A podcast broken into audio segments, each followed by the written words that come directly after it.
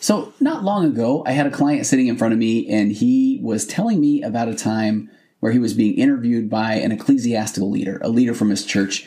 And the leader is a good man. I know him. I like him. I like him a lot. And my client asked me if it was bad of him to feel some feelings, maybe some frustration or annoyance when their leader continually told them that they needed to slow down, kind of slow things down, that life wasn't a sprint, it was a marathon. And so I appreciated the analogy, but I knew that this person was actually more of a sprinter in, in life, so to speak. And that they're not wanting to train for a marathon wasn't because they didn't want help or want to do all that they could do to help them overcome the struggles and challenges that they were in that office to overcome. But some of us are sprinters and some of us are marathon runners. And then there are those of us who find out that we do better at even longer distances. I, you know, I remember my first 100 mile race. I was prepared to fall apart, so much so that I took it easy all day and all night. I splashed around in creeks and streams. I was told I would be overheated throughout the day. I took extra time at aid stations and relished the moment because I was just waiting for this this time to fall apart. Well, when night hit, I think I passed over 50 to 60 runners as I still just kind of felt fine. I felt strong and I finished strong some 25 hours later, but relatively in good shape. And the first time that I took to my local high school track to raise money for schools, you know, I consulted with somebody that who had, had done a similar 24 hour run the previous year to raise money and he told me about the dark recesses that he had to enter from 1 a.m. to 5 a.m. And he wanted everybody off the track, nobody to talk to him. He had to go into what he called this pain cave and discover what he was all about. And he said it was dark, and and I was preparing myself for this pain cave. But instead, I found myself with about a dozen of my ultra running friends from 1 to 5 a.m., all running the track while my kids and their friends played kickball in the field inside the track, and others were set up in tents and just waiting for the morning sunrise. It was glorious. It was amazing. So, my point being, there are sprinters, there are marathon runners, and there are those who thrive in even longer distances, which led me to the purchase of a shirt long ago that said, Slow and steady wins the race except in a real race. And I loved it. And I've thought of it often, especially in situations like the one with the person sitting down in front of me that day. We can look at something as simple as running, moving our legs back and forth, and see ourselves as 5K distance runners. Maybe we stop at a half marathon. Maybe we run one marathon and we're done. Or maybe we chase a Boston qualifying time over the course of several marathons and then move on to longer distances. Maybe our goal is to win. Maybe it's just to experience the event, to take it all in. So it makes sense when somebody well meaning, bless their heart, says, you know, this isn't a sprint, it's a marathon. Where perhaps the better comment would be to first ask, hey, do you feel like you're more of a sprinter or are you a distance person? And this led me to some thoughts on analogies and storytelling in general that I have thought of for so long that when used properly, they can be incredibly helpful tools in making one's point. But when used to kind of break down somebody else's reality, they can immediately put the receiver of the story or the analogy on the defensive. And I call those reactance hooks. So today we're going to talk about how to use these incredible tools, storytelling, analogies, more effectively. And it's the end of the year. Sure, we're probably going to talk for a quick minute about, I don't know, resolutions, the better way to do them, and that, and so much more. It's coming up on today's episode of the Virtual Couch.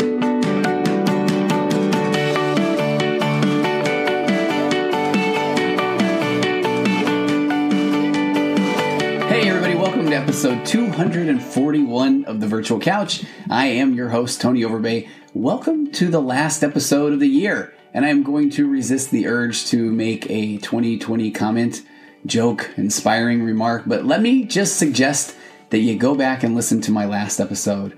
Um, yes, the title sounds like a giant cliche. It's I See You 2021. Are you ready to thrive or simply survive? I released it a couple of days before Christmas, which may not have been the best time to release an episode that I am honest to goodness very passionate about.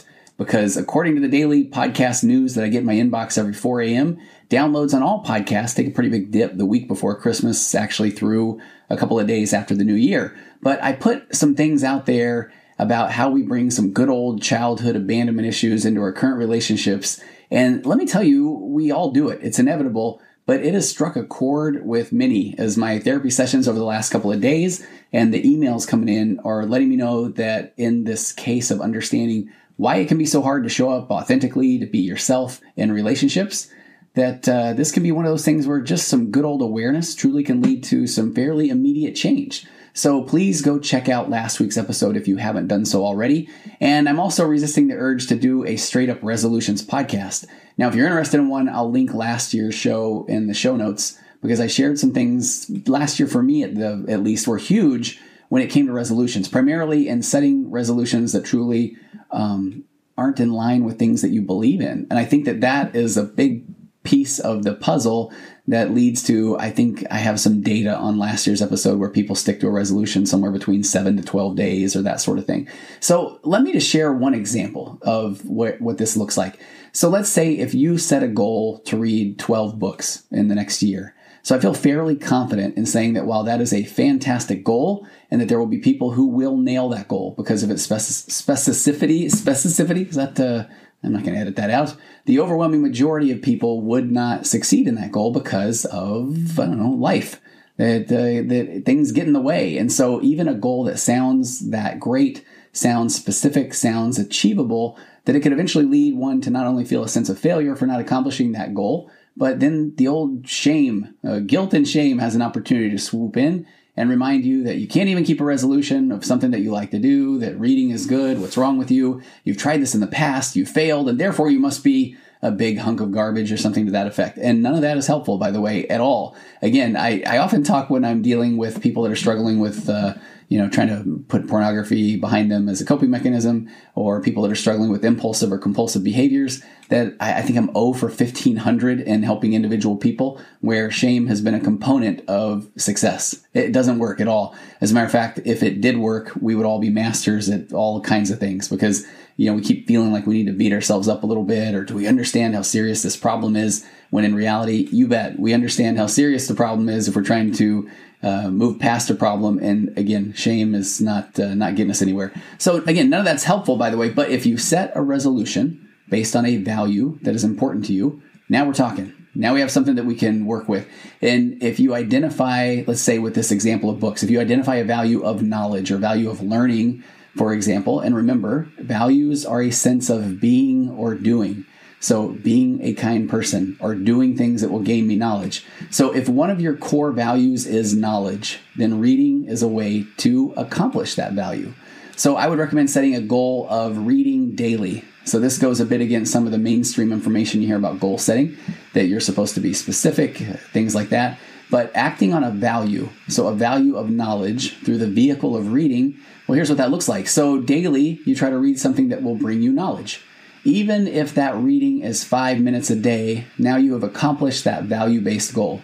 Now, your brain, bless its little pink squishy heart, will say things like, Yeah, you only read five minutes. To which you can thank your brain, it means well, but you're not even arguing whether or not that is a true or false statement. You bet, I read five minutes.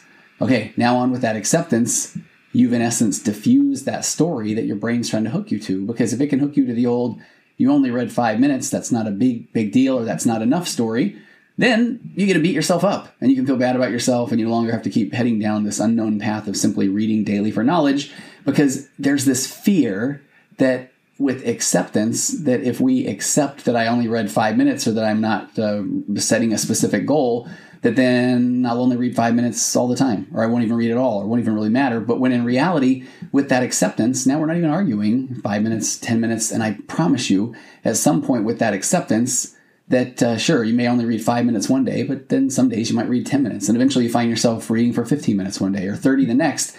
And then life happens and you go back to reading for five minutes one day because, again, something comes up. And, and, but again, what you are doing is learning, is reading is changing up the familiar pattern of fusing to those negative stories that our brains are trying to hook us to again and again. Because if your brain can hook you to that old story that uh, you're not doing enough, it's only five minutes, you blew it, you didn't keep your goal, you didn't continue to do it on a daily basis, then here comes shame, here comes guilt. You can go back to the old path of least resistance, the old standby, the old beat yourself up and try again next week or next month or next year. You'll kick that can down the road. But if you set resolutions based on these values that you have, you will make progress. It won't be perfect, but you will make progress because eventually you create some nice new neural pathways that doing a little bit is is better than nothing. And the more you do a little bit and accept that some days you'll do more than others, then slowly but surely those new neural pathways become one where you're more apt to succeed or make progress or learn something new and you gently disengage from that negative self talk, the negative stories that your brain's trying to hook you to. So give it a whirl. Um, on January 1st, I think I will be at two years of practicing my value based goal, aka resolution of fitness, to which the vehicle in my office is push ups because I see a lot of clients. I spend a lot of time in my office. I love to get up early and run or do my Peloton or that sort of thing, but I'm, I'm in my office a lot. Uh, and so my value based goal of fitness was taking a beating. So the vehicle, push ups, and I no longer, and I chased years, I would go after this New Year's resolution of doing 100 push ups a day. And I would get apps and I would look at websites and I would do all kinds of things. But eventually life would get in the way. So now, again, value based goal of fitness, vehicle is push ups. I try to do them between every session. Some days I do one set of 25 or whatever, but most days I now do several sets, usually a couple of hundred, which is more than the 100. Some days, again, I might not even do any, but for the most part, I'm doing some. And over time, I feel like my brain is now shifted to fine, do your push ups. So value based goals work long term. But anyway, today's episode is about the use of analogies. So let me tell you the origin story of this episode. But you actually, before I do, and I really will make this so quick today. Today's episode is sponsored by BetterHelp.com. So yes, 2020 may finally be in our mirror, rearview mirrors, but for so many people, there is a lot of catching up to do and a lot of processing necessary and a lot of motivation needed. And so you owe it to yourself or your your family, I don't know, your pets, your future spouse, future children, future you, whatever you need to do to tap into to get help. Do what over a million people have done already. Visit betterhelp.com slash virtual couch and you will get 10% off your first month's service. Just answer a few questions and you will find a therapist that fits your needs and preferences. Whether you are looking for help in dealing with depression or anxiety, relationships, trauma, grief, OCD, you name it, with BetterHelp.com's counselors, you get the same professionalism and quality you would expect from an in-office counselor, but without having to wait in a waiting room and with the ability to communicate when and how you want. Again, that is betterhelp.com slash virtual couch, and you will get 10% off your first month's service. So let's get back to today's origin story of this episode. And uh, and super quick, you might have noticed I didn't go into my traditional spiel at the beginning of this episode, but I am still a licensed marriage and family therapist and uh, certified mindful habit coach and writer and speaker and husband father for all that good stuff. And let me just briefly ask you to head to tonyoverbay.com because from there you can find me on Instagram and please follow or the YouTube channel, please subscribe, or you can take my free parenting course or sign up to find out more about my upcoming magnetic marriage course which is coming in February. And you can also find a link to my pornography recovery course, The Path Back, or go to pathbackrecovery.com and you can download a short ebook there that talks about five myths that people fall prey to when trying to overcome pornography, um, turning to pornography as a coping mechanism once and for all. And I'm still having people here in my podcast episodes on my show that when I've been interviewed or on other shows where I mention that I have a private group for women who believe that they may be in relationships with men who suffer from narcissistic tendencies or narcissistic personality disorder. And so if if you feel that might be the case or you've heard me talk about that group, just shoot me an email through my website if you'd like more information. That group is continuing to grow and there's really amazing things happening within that group. And uh, one more thing. So th- this one's fun. This one is a lot of fun and I am getting nothing from this.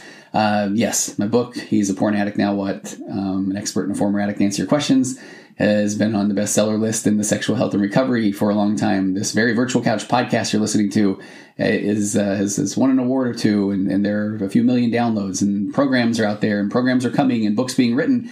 And I'm incredibly blessed to have taken this leap ten years ago into from a career that uh, into one now that I'm passionate about. But uh, do you know how I, I know that I have finally made it? I have a cookie, a real triple chocolate chip cookie. The fine folks at uh, a local amazing bakery called the Alchemy Bakehouse presented me a couple of days ago with the virtual couch cookie.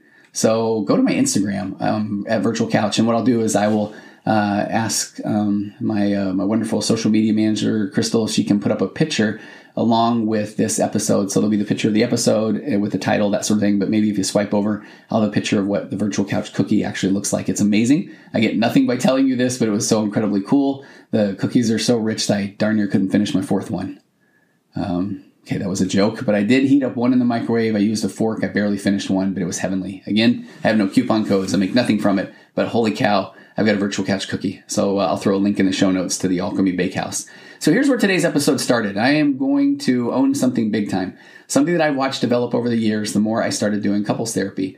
I am not a fan of analogies. And let me just say why up front, and then we'll kind of break this down. So I started noticing early on that people were using analogies, and I truly feel like they mean well but they would use analogies to try and make their point. But the point that I feel like would often be made or that people were typically trying to make was to try to get their spouse to see their spouse's error in thinking or the error in their spouse's way. And let me go big on this one right out of the gate as well. And this is a very real example. And if, if, you've been a couple in my office and you have used this example or something similar, please know that this is not inspired by you specifically because this is one that honestly is brought up so often. I mean, a lot. So in this particular scenario, the husband may have the love language of words of affirmation and physical touch, and the wife perhaps acts of service and quality time. And this is the exact dynamic that I shared with Dr. Jennifer Finlayson Fife recently, recently in my interview with her, where it may feel like one person's trying harder in the relationship. So here's the way again it typically plays out. The husband may say something uh, he may say that, hey, okay, if we're laying in bed or we're both tired and you ask me for a glass of, and you can fill in the blank, I've heard water, lemonade, your favorite soda, milk, etc. And so the guy will say, and I want to serve you and I want to do things for you. So I go get you that glass of water. And then the guy will say, so I feel like when I ask you if we can be intimate and you say no because you're tired or the kids have been pawing over you all day or you're just not feeling it, any of those things that he will often say, you know, I feel like I did something for you because I care about you. So I feel like by you not having sex with me, then you must not care for me. So I would love for you to be honest, even as you're hearing this, to check in with yourself right now and see where you land. Uh, have you ever said this? Do you feel this way? Do you have empathy for the husband or do you have empathy for the wife? Do you come up with your own analogy? And I feel like the above scenario has led to so many conversations on my couch. So here's just what comes to mind when the wife says, Okay, I hear you, but I feel like we're talking apples and oranges. If you get me a drink of water, I don't typically ask you if that water was good. And if it was good, would I want a glass maybe a little more often or would I want another glass? And don't worry, you know, you can always tell me that uh, you don't want water tonight, but I might remind you that it's been a week since you asked me to get you water. And I'm willing to get you water again anytime you want because I want you to be happy, which typically leads to the guy saying, no, no, no, that's not what I mean. And then we're off on a bit of a tangent or another path where I truly believe um, that, uh, again, more analogies may start to come. And I do find that sometimes the couples therapy in the past, I've, it's devolved into one analogy after another. And I remember before I was really well versed in a couples modality, the EFT, emotionally focused therapy model, that sometimes I would sit back and even think, oh, that's a good point. I mean, he's got a good point. Ah, she makes a very good point as well. But but I really realized that what the person's really trying to do is just be heard. And and I really feel like my first pillar of a connected conversation can definitely be invoked in this scenario. Both husband and wife mean well. They mean good intentions when they start with an analogy. But I also view analogies in this setting as what I've been calling reactance hooks. Uh, I completely made that one up. Reactance hooks Remember, reactance is the instant negative reaction you have when you're being told what to do. And I find that a reactance hook is something that one partner says that then causes their spouse to suddenly find themselves not fully present, not fully engaged, but already thinking of their rebuttal or their own analogy. So it's when a wife says, You never listen to me. The husband doesn't typically lean in and say, Man, tell me more. Uh, help me see my blind spots. They typically start thinking of times when they were listening, literally. You know, I, I hear things like, well, I guess me sitting there listening to you go on and on about how mad you were at your sister, I guess that doesn't count as listening. So again, now we're not talking about the wife's primary emotion of, let's say, feeling lonely or abandonment. So where does that leave us when it comes to an analogy or storytelling? I told a story at the beginning of this podcast about running in hopes that you would see that the analogy that someone often uses may not particularly apply to that person. So when someone sits across from you and says, hey, slow down. Life's not a, a mar- life's not a sprint; it's a marathon. And you realize I that doesn't that doesn't really fit with my values, or I am more of a sprinter. Or I mean, I literally long ago had somebody say, "But aren't there fast marathon runners?" And then the person that was giving them the analogy said. Well, yeah, but wait, do you think that you are a fast marathon runner? I mean, do you know how much those guys train? And, and this person told me, okay, then I realized I shouldn't have even said anything. So again, where does that leave us with analogy or storytelling? I feel like they have incredible, tremendous value. The power of a story is amazing. And my buddy Preston Pugmire, who helped me create the magnetic marriage course, has taught me much in the way of storytelling. We've had many, many conversations about even within our course of when to plug in a, a good story to illustrate a point. So they may help people who may not truly feel comfortable sharing their feelings to share an analogy or a story to get their point across. But I believe an analogy and a story needs to tell how you are feeling, not trying to convince your spouse that they're wrong or not trying to convince your kid that they don't understand what it was like when you were a kid and walking uphill both ways in the snow on broken glass but this needs to, to be stories and analogies to be about what something you want to convey about your feelings, your thoughts, your emotions, not trying to convince someone that they are wrong. So let me take a step back and let's even define what an analogy is to begin with. Uh, I, I, found a few different definitions online. One that I really enjoyed was um, like any other literary sample device, analogy is used to enhance the meaning of a composition, and it is also used in helping a reader in creating a visual image in their mind as well as relationship goals and connections when they would read something difficult or sensitive by comparing one thing to the other. So I really like that. And this reminded me that as a visual learner myself, I really do enjoy a good story or an analogy when it is not full of reactance hooks, when it's not telling me that I don't understand and this is how something is. But in, in essence, when someone's saying, man, here's, here's how I'm feeling, or here's the difficulty I have with something, it's like this so, analogy also brings life and color to monotonous, direct statements and overly simplified explanations. And uh, and so, an analogy is when you you compare two completely different ideas or things, or use its similarities to give an explanation of things that are hard to understand, or maybe even are too sensitive. And in this article that I'm I'm quoting, they say the purpose of an analogy, I mean, the use and purpose of analogies may baffle any reader at first, but once they would realize how analogies can help writers, and I'll add speakers, in making difficult and sensitive topics or things understandable, analogies might be used frequently. So note that there is no mention in here about the purpose of analogy is to uh, make someone feel like they are wrong. So, um, and then the article has some reference to analogy versus simile and metaphor. So I think that's kind of interesting. More often than not, an analogy is sometimes mistaken with other figures of speech, examples, namely simile and metaphor, because these are also used to seek relationships between concepts and things. So um, it says before comparing the three, let us define them first. So the figure of speech, uh, the simile, compares two objects that use comparison words such as like and as where the whole metaphor would compare two objects with the use of uh, comparison words. So a simple example might be her hair is as dark as the night. Um, and an example of a metaphor is her hair is the night. So let me give you an example of a well used analogy and then how that can be weaponized versus how it can be used more effectively. So the analogy is just as a caterpillar comes out of its cocoon, so must we come out of our comfort zone. And, and I hear multiple variations of this between couples uh, often. So we all know what happens to a caterpillar when the time comes that they would be going out of their cocoons. They become a beautiful butterfly. So the phenomenon is similar to that of maybe a person that is going out of his or her comfort zone. Their comfort zone, if it is called uh, a comfort zone, can be similar to that of a cocoon because it limits the person to become more beautiful than he or she was before. So, used appropriately, one might say that they feel like, thanks to all of the self help work that they've been doing, the podcast they've been listening to, perhaps meeting with their therapist, those types of things, that they feel like they are beginning to feel like they are a caterpillar who is beginning to come out of a cocoon. So if your partner is telling you that, that they feel like that is what is happening, you will be more apt to listen and say, "Oh wow, tell me more. What are the things that that uh, have helped you come out of that cocoon? What does that feel like? You know, how long have you been in that cocoon?" Now, used inappropriately, one might say that they feel like, thanks to all of the self help work that they have been doing, that they're coming out of a cocoon, but that they feel like their spouse is still wound up tightly in their own cocoon, afraid to come out of their comfort zone, not knowing that if they feel like they can, you know, just do what their their spouse tells them and and read more self help books and do more with their uh, their self care, that then they too can come out of this co- cocoon. So I feel like that one typically isn't going to land. The one where they're saying, "I've done this. I feel like you aren't doing this." that the person being told that they aren't coming out of their comfort zone now has a reactance hook or two or three to attack.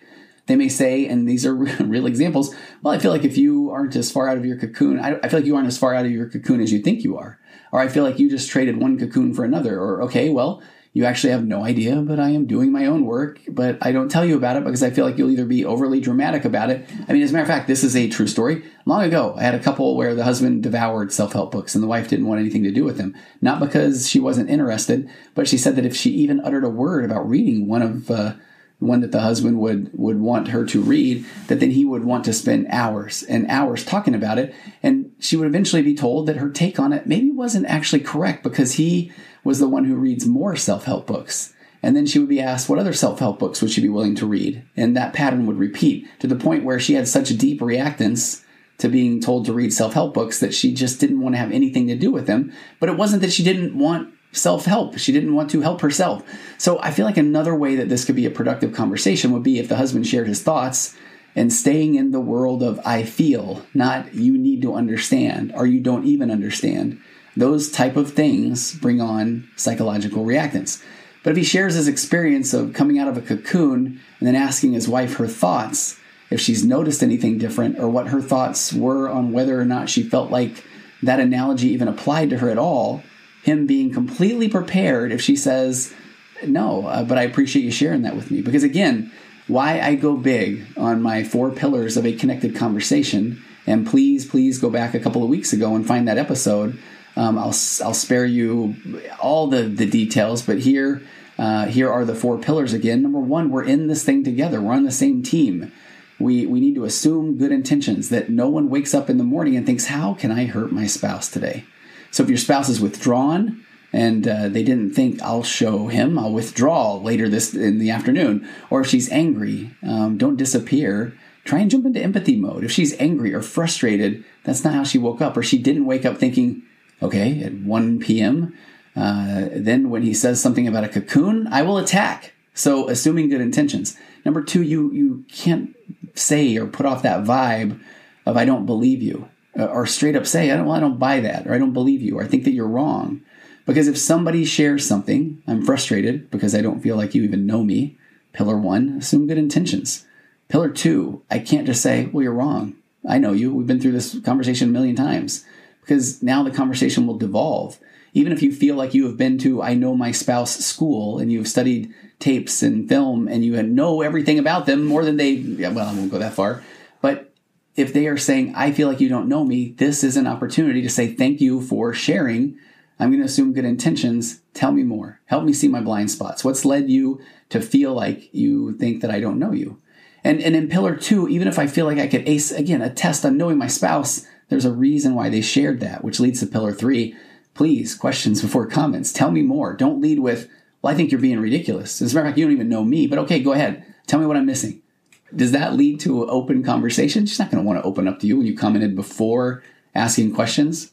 Question before the comment. You'll learn something new.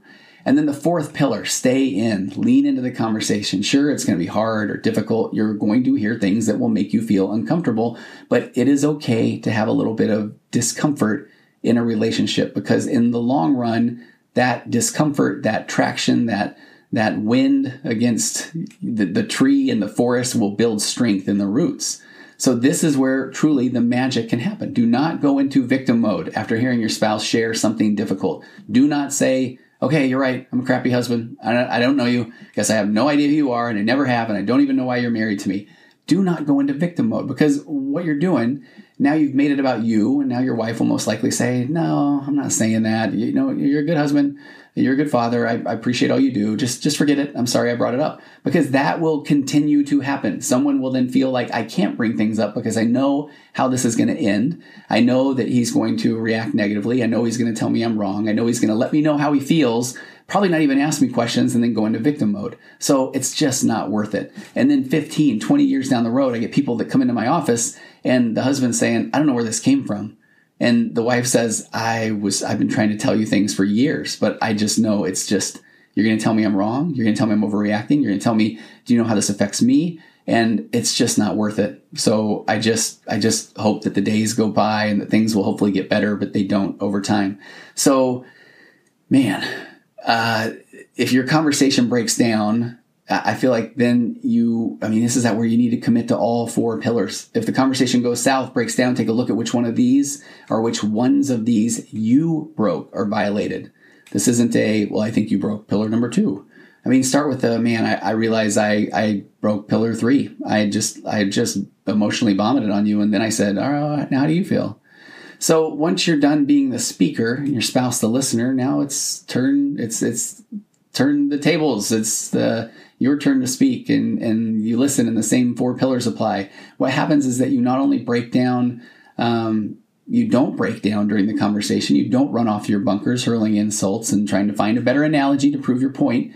You actually feel heard and, uh, and you heard your spouse, which leads to you walking away from a conversation thinking about what your spouse said, not what you should have said or what you'll say next time to prove your point, or the better analogy. Next time I'll, I'll, let them know that this is how I feel. It's like they did this to me.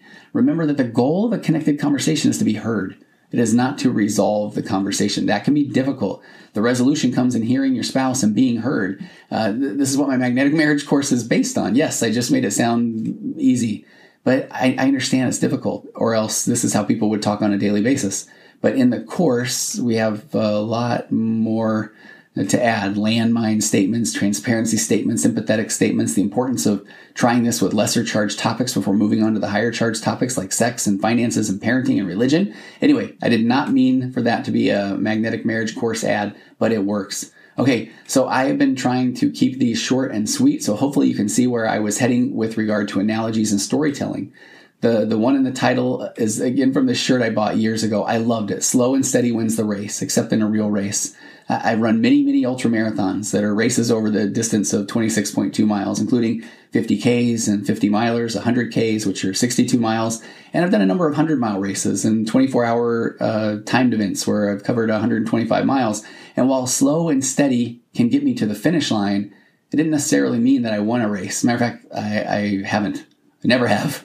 I think I placed top 20 in the Lake Tahoe 100 miler one year peak physical condition, and that felt incredible, but I digress. I hope that you'll take a look at whether or not you use analogy or story to share your point and not to try and disprove your spouse's point of view. I love the quote by an author named Murakami. He says, Always remember that to argue and win is to break down the reality of the person that you're arguing against. It is painful to lose your reality. So be kind, even if you are right. The goal is not to be right, but to be heard. Right is more often uh, not right is subjective and and it can be very subjective. Your right may be completely different than your spouse's right. I know that there are some some truths. I know there's debate around even absolute truth, but for the most part, right the concept of right is subjective. I, real quick, I was uh, once sitting in a Sunday school lesson. Someone said that their wife should have known something because it was common sense. And I will never forget a wise man in the room who I am very good friends with said, When I was in the military, I was stationed in Africa, and I was following a mother and her sweet young son in a market one morning. Uh, they were beautiful, the day was beautiful, they were so innocent. So, when all of a sudden the young son sneezed, the sneeze for the ages, uh, snot flew. Both nostrils were now pouring mucus, and the mother patted the little boy's head, said something I can only imagine was the equivalent to bless you, and then she proceeded to bend down and just suck hard on his nose. No doubt clearing his sinuses like they have never been cleared before. And then she spit the contents onto the side of the road and they moved on as if nothing had happened.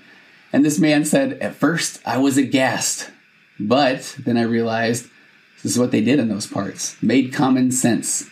And if she, and I love this guy he was a little bit old school, I think he had a handkerchief. He said, if she would have seen me as a young father pull out a rag from my pocket, have the boy blow into the rag, and then place the rag back in my pocket, no doubt she would have been puzzled, where to me, that was common sense.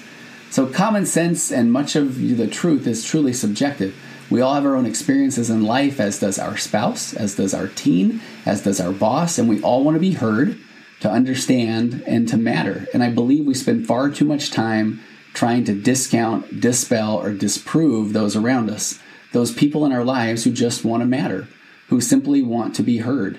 So don't use the incredible power of story or of analogies as a weapon. Use them to share your thoughts on how somebody may understand your situation better, but not as a way to break down the reality of another. So thank you so much for listening throughout this uh, this difficult year.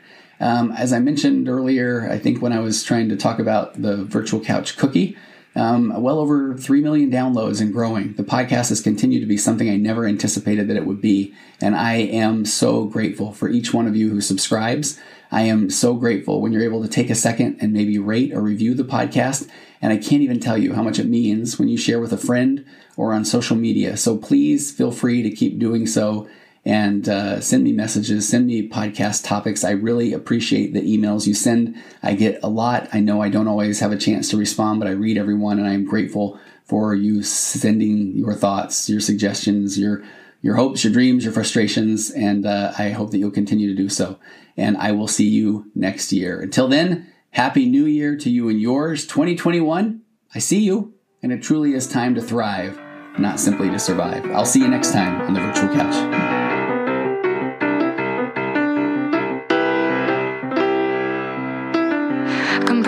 oceans flying past, our heads and out the other end. The pressures of the daily grind, it's wonderful. Elastic waste and rubber floating past the midnight hour. They push aside.